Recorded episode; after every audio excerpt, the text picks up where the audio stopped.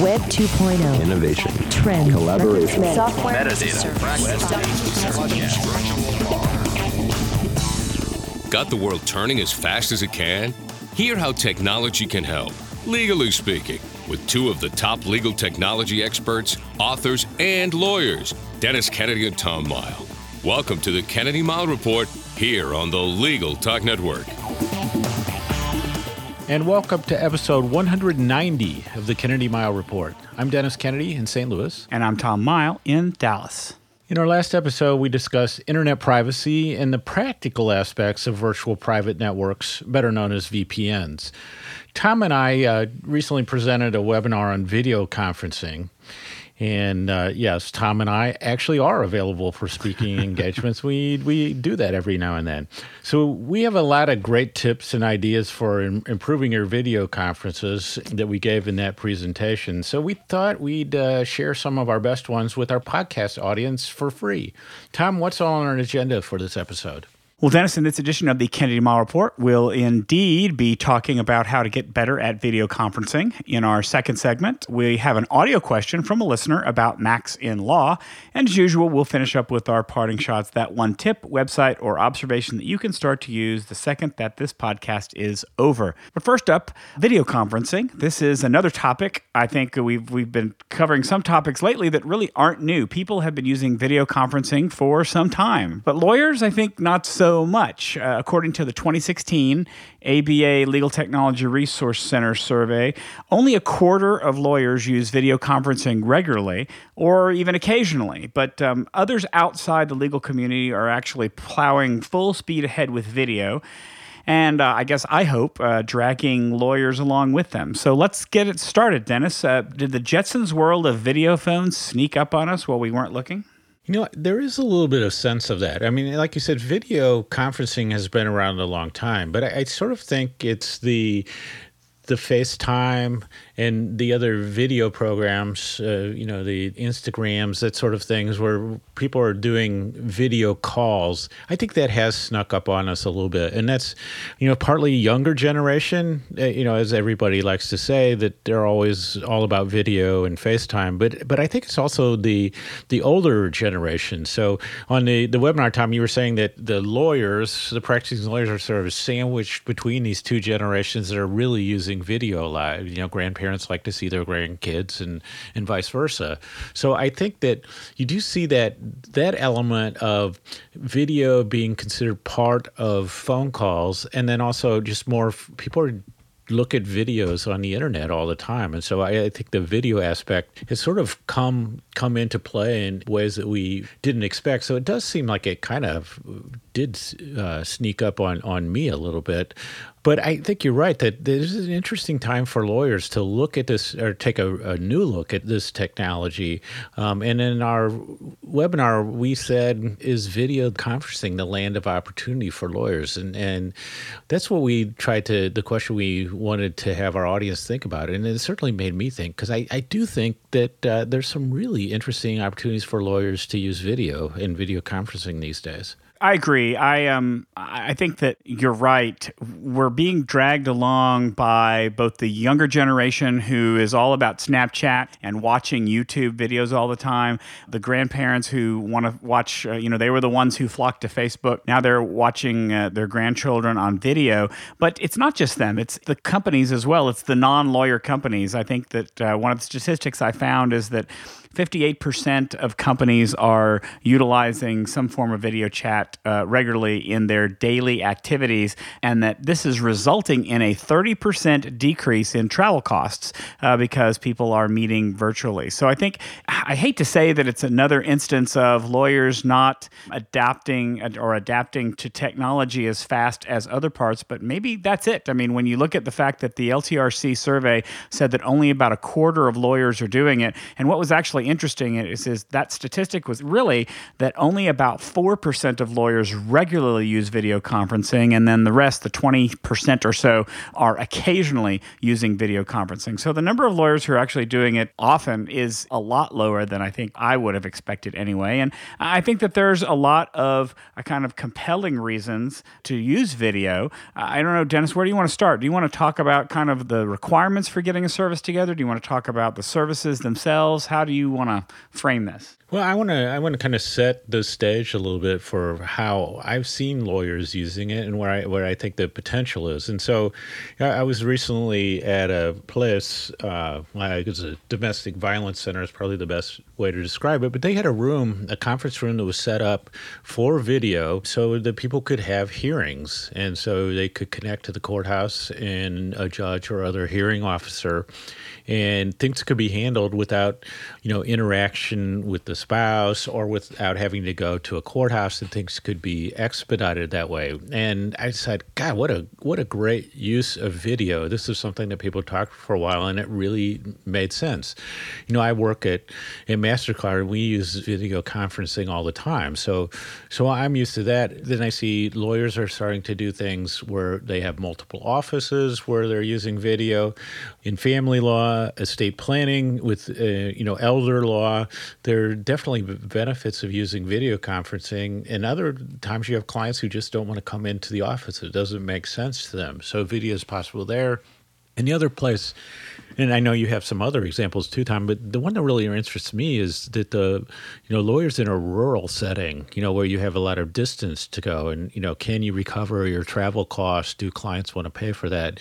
And wouldn't they prefer doing video as opposed to coming into your office? So I think that's the stage I want to set to say, you know, there are actually some some really interesting uses of video that the average lawyer could make use of to help his client and maybe make some of the things that he does more profitable because if you're doing things that you can't charge for you know trips out or that sort of thing that video could really help you no, I agree, and and I think that we could probably name off uh, another dozen or so uses for videos with lawyers. But I think one of the things that the folks listening to this podcast should consider is what are the ways in which um, using video might work for you, whether it's depositions or hearings, whether it's clients who can't make it in from wherever they happen to be because of the weather, because of their age, because of other reasons.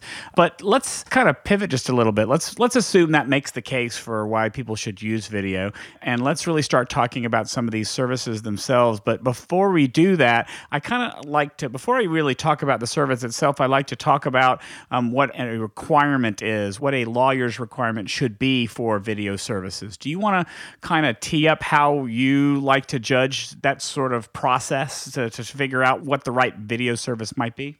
Well, for me, as listeners of the show will know, I go to Clayton Christensen's Jobs to Be Done theory and, and say, okay, what am I hiring video conferencing to do? So I think you do want to have a good sense of what the job you're hiring video conferencing to do, because that, if you have a good feel for that, then that will drive the services that you will consider and maybe the hardware and software that you use. So if you say, what I'm going to do is just meet with people and facilitate long distance meetings, it could be that something as simple as FaceTime or a free video, you know, one to one service would be uh, what you're looking for. If you say, Oh, I want to collaborate on uh, looking at drafts of agreements or whiteboarding or doing some other things, or there's an international or other unusual component to what I'm doing, that may be something different.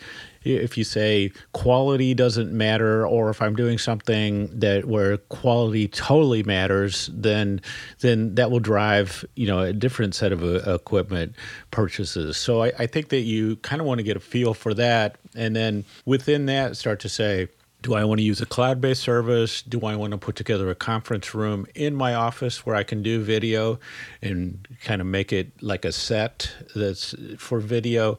So I would start to, that's what I would start to say is can I kind of pin down what it is I plan to do um, and how I plan to start with this, and then match the services to. And like I said, if you're if you're going to invest in hardware and software in a significant way, then then I would want to understand why I actually wanted to do that.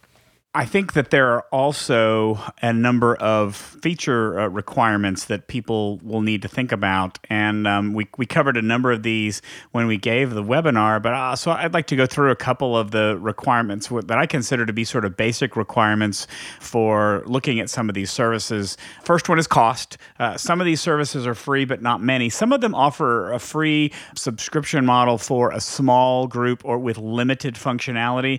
Uh, I think we both agree that having a paid service with better functionality and better support is probably more recommended than the free service here. You'll want to consider whether you get toll free numbers or whether local numbers are okay. Uh, if you have an international practice, you want to make sure that international calling is supported by the service. Uh, you want to think about whether there are collaboration tools that are there. If you only need video, then that might need, not be important. But if you want to show documents, if you want to have a whiteboard up so you can have a discussion and draw diagrams or do calculations or other things. Um, you want to be able to share your screen and let other people uh, get on your screen if you want. It's also, I think, useful to have a, a back channel chat function so that you can talk to others while the, the meeting is going on. I think the last basic requirement is support.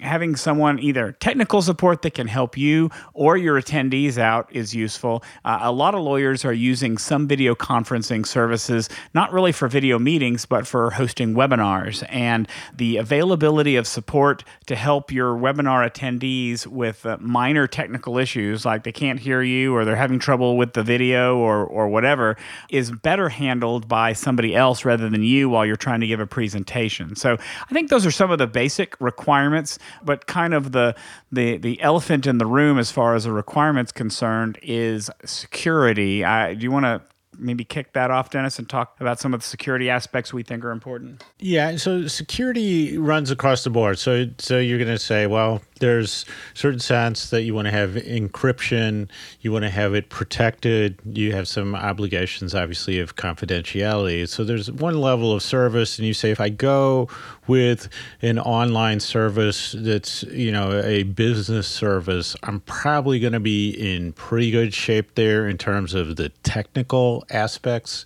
of video conferencing. You still may have some questions about how video is stored that you want to investigate. I think the really interesting aspect of security to me is how how do you control say who's in the room, who's in the room and can hear things on both in your office and at the other sites. Does that raise some some issues? Uh, what happens if you're say meeting with an elderly estate planning client and there are family members in the room? Now, if you're in your office, you could control that really well and, and kick the people out of the room. But if they're on video, you may not even know that they're there. And so so there are some other security aspects where you need to think about that. Obviously, you don't want to do video, you know, a video conference in a Starbucks, that sort of thing. So uh, you kind of need to think these things through because some of the things you take for granted about just physical security, confidentiality in an in person meeting become something that you have to think about in a video meeting. And along those lines, if you have a practice that involves talking with your clients about their health condition or um, their their medical records or things like that, you're going to have to make sure that uh, if you're saving those recordings, if you're saving those meetings, because sometimes most of these services provide for the ability to uh, to save meetings on the services servers, um, you want to make sure that the service is able to meet HIPAA requirements. For example, if you have other regulations that govern the communications you have with your client and the information you manage on their behalf, that has to also come into play. I think that part of what goes a long way here is having a conversation with your client ahead of time. Say, you know, we, we used to talk about this when email was the new way that people were communicating with their their lawyers and their clients, having video conferencing mentioned in a retainer agreement, uh, in an engagement letter to say, uh, we are going to use video conferencing. It is a convenient uh, method of communication, and we have a secure way to do this that will protect privilege. Give them that notice. They're signing off on that, that they know what's going on. Educating them, I think, is important, but educating yourself is also important. One of the the big aspects of any new technology tool these days is that the new spec of the the ABA rule of technological competence that one was adopted by the ABA about five years ago, and now has been adopted by more than uh, more than half the states. I think I think is what it is, and put simply, it requires that you know how to use the technology that you employ to serve your clients. And I think that having a tool that's easy to use, and maybe that's one requirement that we didn't men- mention earlier, having something that's easy to use ought to help you satisfy um, that uh, requirement of competence a lot easier than finding something that's too complicated or that you never take the time to actually learn about. Yeah, and I would say the other thing is that this strikes me as potentially one of those great client driven technologies. So it could be that the clients who are going to push you in directions uh, of how you make your decision, because you certainly want to make it easy for clients who use video conferencing to use it with you. So that may drive some of your considerations. So to me, that's kind of a, a fascinating part of this because I think that you may get the push from clients, but you could also be out ahead of clients and say, hey, I can offer video conferencing. Like Tom says, Tom my favorite tip from the webinar was your thing about focus on the engagement letter and covering video conferencing because I think that's such a good idea. But you can you can look at that and and say, can I price this in a way so it becomes attractive to clients to meet with me by video rather than to have them come in or me drive out to to where they are? Is there a way to incentivize that? Is there a way to kind of price things in a way where I get better cost recovery of what I'm doing, or I, I just ease the wear and tear on myself from driving around. Like I said, I just think of the rural practice and say, oh my God, this the video conferencing could be an amazing benefit to uh, to your work life and professional life and your personal life. So let's talk a little bit about kind of what's available out there. What are the services that are available? I guess maybe real quick before we do that, and we're going to be talking mostly about solutions and tools that are good for small firms, solo lawyers, maybe medium sized firms. I think, Dennis, you might want to talk about some high end tools at the very beginning. But for those of you who may not have the budget for something more, really we're talking about needing four basic things one, a computer, a laptop, a desktop. You probably already have that. Two, you need a, a, video conferencing service. We'll talk about some of those in just a second. You probably want some headphones. I think that talking to your computer without headphones, without a headset, uh, sounds a little bit like the speakerphone uh, effect, and it sounds like you're far away. Not particularly professional, not the worst thing in the world, um, but at the same time, uh, you may look a little awkward on video with a headset on. And then finally, whether you need a webcam or not. Most computers nowadays have cameras built into them. Uh, but uh, you may decide you want to have a, a, stationary webcam at your desk that has maybe a little better resolution, that it has higher quality images, um, so that you can just have a much higher quality picture.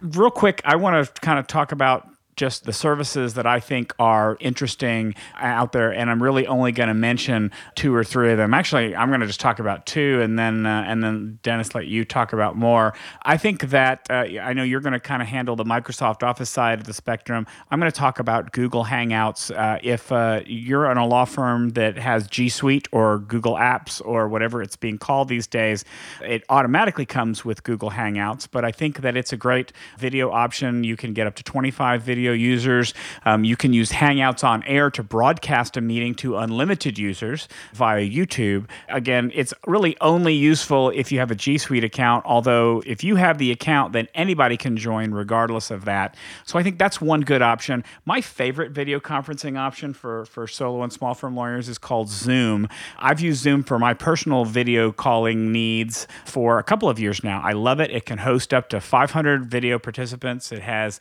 tons of collaboration features. If you want something a little bit more, it's got enterprise offerings. So I think that's nice to be able to, to upgrade the services that you have. But there's also a free version. You can have up to 50 people in a meeting. Uh, although that meeting is only limited to 40 minutes, you can at least try it out to see if it works for you. Those are two of my favorites. I know there's pr- uh, probably more I could mention, but Dennis, you want to spend some time talking about what services you either like or have used or would recommend? So you and I have used Skype for video chat for a long time. So those what I call a personal Skype is one thing that people have used for a long time, and a lot of listeners are probably familiar with it. Skype for Business is is sort of Microsoft's business video conferencing tool. So it's part of the Office 365 suite. So it could be something you already have access to or can pay for really easily. And what I like about it is you can use it for instant messaging. I can be instant messaging somebody. I can shift so I'm talking to them in audio as a call. I can shift to video and I can also share screen. So just by clicking a mouse. And so as a as something you might already have access to or could easily get in there, it does most everything that you want. And I think it, it works pretty well. So I I like that. So what I would say if you're if you're looking if you're putting together a list of tools to look at, I would probably just go ahead and put Skype for Business on that list. The other thing is that I've used the Cisco telepresence, which is sort of like the, you know, whatever you want to call it, the Ferrari of uh, video conferencing. And it's totally cool. You see, sometimes see this on TV interview shows so there's these monitors that are super high resolution, and it looks like you're in the same room with people because of the size of the monitors and the quality. And it's kind of a weird effect because you can be in a in a meeting in a room with people in different parts of the world, and you know you see people well enough that you almost want to you know you can compliment them on what they're wearing or their watch or whatever. And and there are times where i almost felt like i wanted to like lean over and whisper to something and then i realized they were in a completely different city.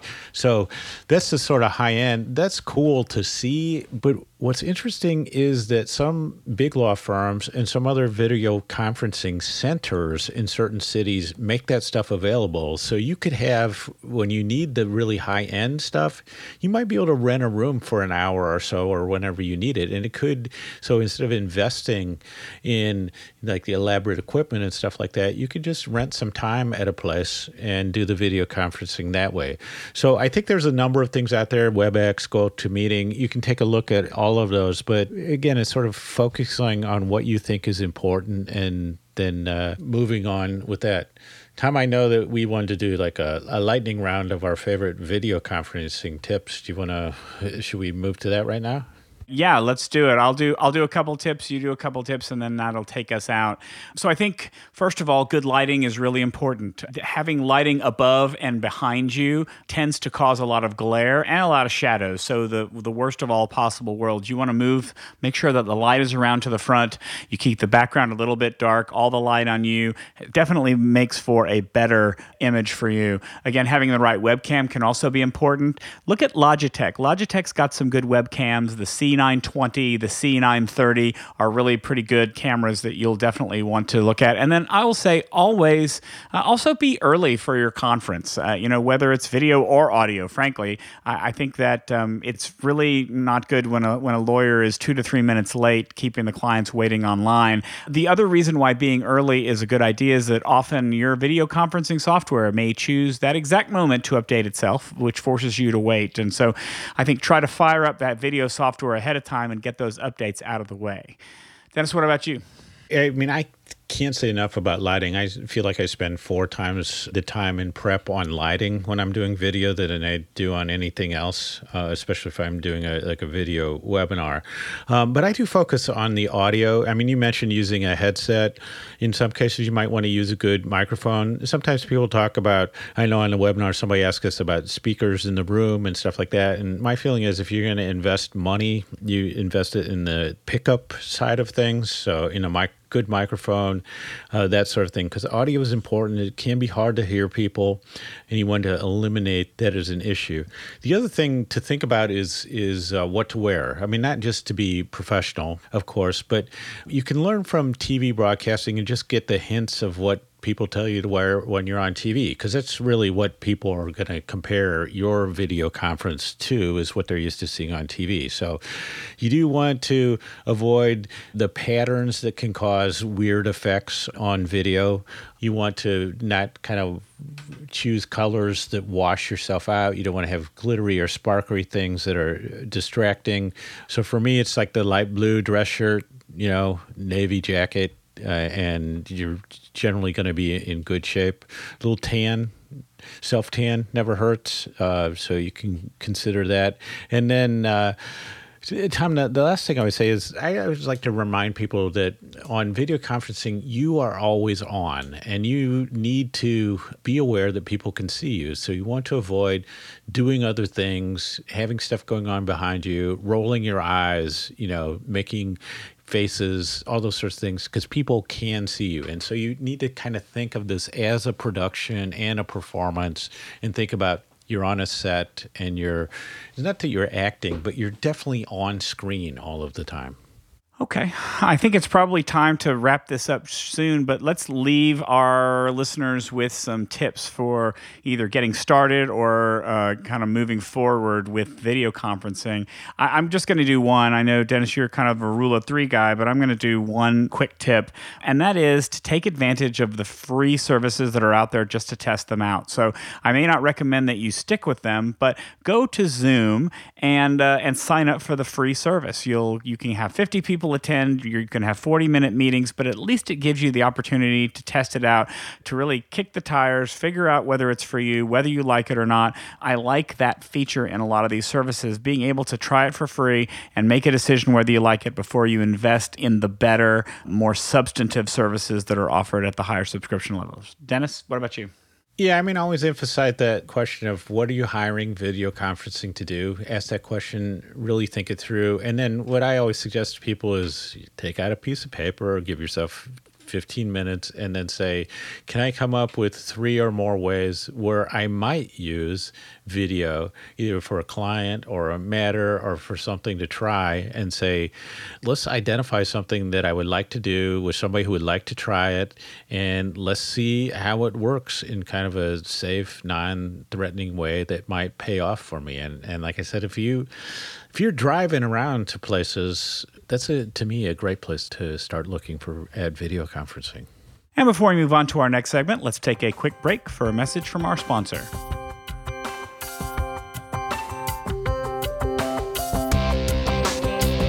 Looking for a process server you can trust? ServeNow.com is a nationwide network of local pre screened process servers. ServeNow works with the most professional process servers in the industry connecting your firm with process servers who embrace technology, have experience with high volume serves, and understand the litigation process and rules of properly effectuating service. Find a pre screened process server today. Visit www.servenow.com.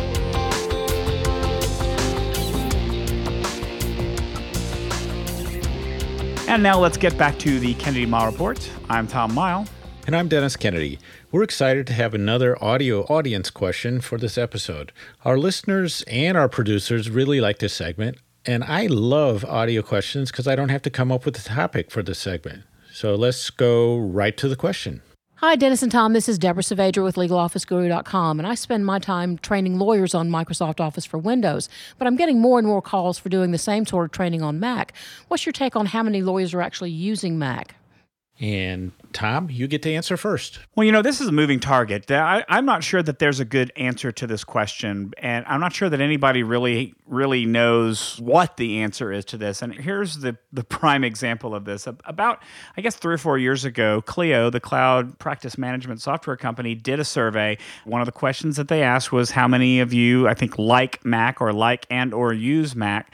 And the number that came back was 66 percent. I think that number is extraordinarily high. There might be a lot of Mac loving lawyers out there, but I just don't think 66% of lawyers are using Macs. Now, by the same token, you know, one of the, the surveys that we generally like to look at, the ABA's Legal Technology Resource Center survey, last year they found that the statistics are kind of confounding to me. Uh, they say that 12% are using Mac desktops, 20% are using Mac laptops, but only 8% are using the Mac operating system. Now, it's entirely possible that people really didn't understand what the question was, but if we're most generous, then we're saying that maybe 20% of lawyers are using Macs. I argue that it's lower than that, but uh, that's about as far as I'm willing to go at this point. I think uh, I think somewhere between 10 and 20% is probably my best guess. What about you, Dennis?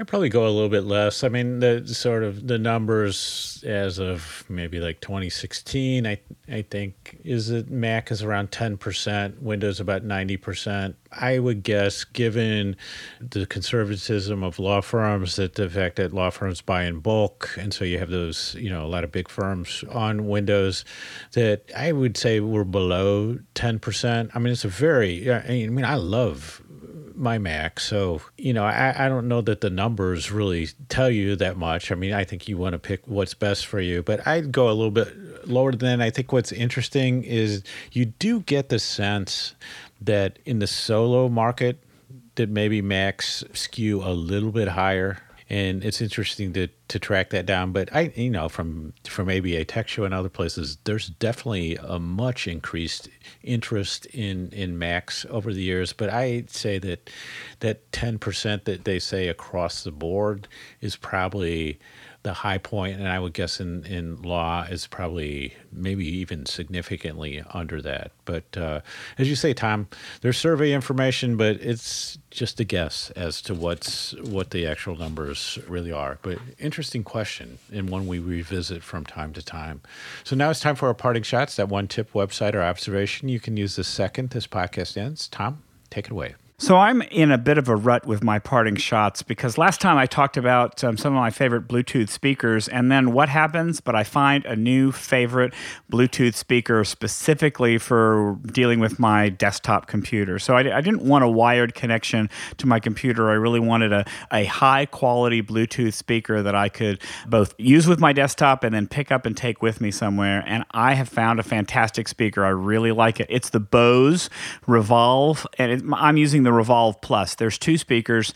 One is called the Revolve. The other was called the Revolve Plus. Um, there are, like you might expect from Bose, a little pricey. The Revolve is uh, 199. The Revolve Plus is 299. But I'll tell you, the quality between the UE Boom speakers that I would recommended in the last podcast and these the difference in quality is really striking i mean I, I get very very high quality sound out of this speaker i would recommend it in a heartbeat if you've got the money to spend on it um, the bose revolve plus sound link bluetooth speakers are really i think worth the money Tom, are you up to triple figures in speakers in your house yet? It's, it seems like you got to be close. I'm, uh, I'm, I'm getting there slowly.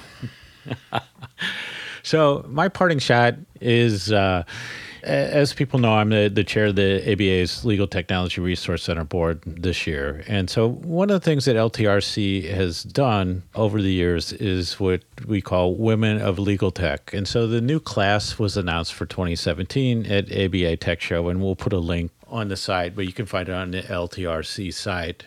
And I just really have a big hat tip to Heidi Alexander, who came up with this idea for a blog post of all the women in legal technology a couple years ago. And I saw it and I was like, uh, this is the greatest thing I've been trying. You know, I, I just got so tired of hearing people say, we can't find women to speak on technology topics. And I go, like, there's a zillion of them. And, you know, I, I was already in the practice of if you ask me for recommendations for speakers, I usually give three, and there's always going to be two women in the ones I give. So we've Heidi offered the follow up to this to LTRC, and and I said let's do that, and we'll come up with a way of of doing it every year. And so they add a class every year and there's a committee of women who uh, select this. And i just think it's really helpful. And one of the best things about it to me was i heard that from this year already somebody who was in this class got a really great speaking gig on technology. And when she asked the organizer, they said the way they found her was because she was on this Women of Legal Technology list. And, you know, that made my year actually for LTRC because I, I think it's a great thing. So, great group of people on this list. The ongoing list is great. And if anybody tells you that they can't find women speakers, just point them to this list and tell them that they're not doing their homework at all. Yep. Nope. It's a great list. It's a great resource, too. So, that wraps it up for this edition of the Kennedy Mighell Report. Thanks for joining us on the podcast. You can find show notes for this episode at tkmreport.com. If you like what you hear, please subscribe to our podcast in iTunes or on the Legal Talk Network site, where you can find archives of all our previous podcasts. If you'd like to get in touch with us, please email us at tkmreport at gmail.com or send us a tweet.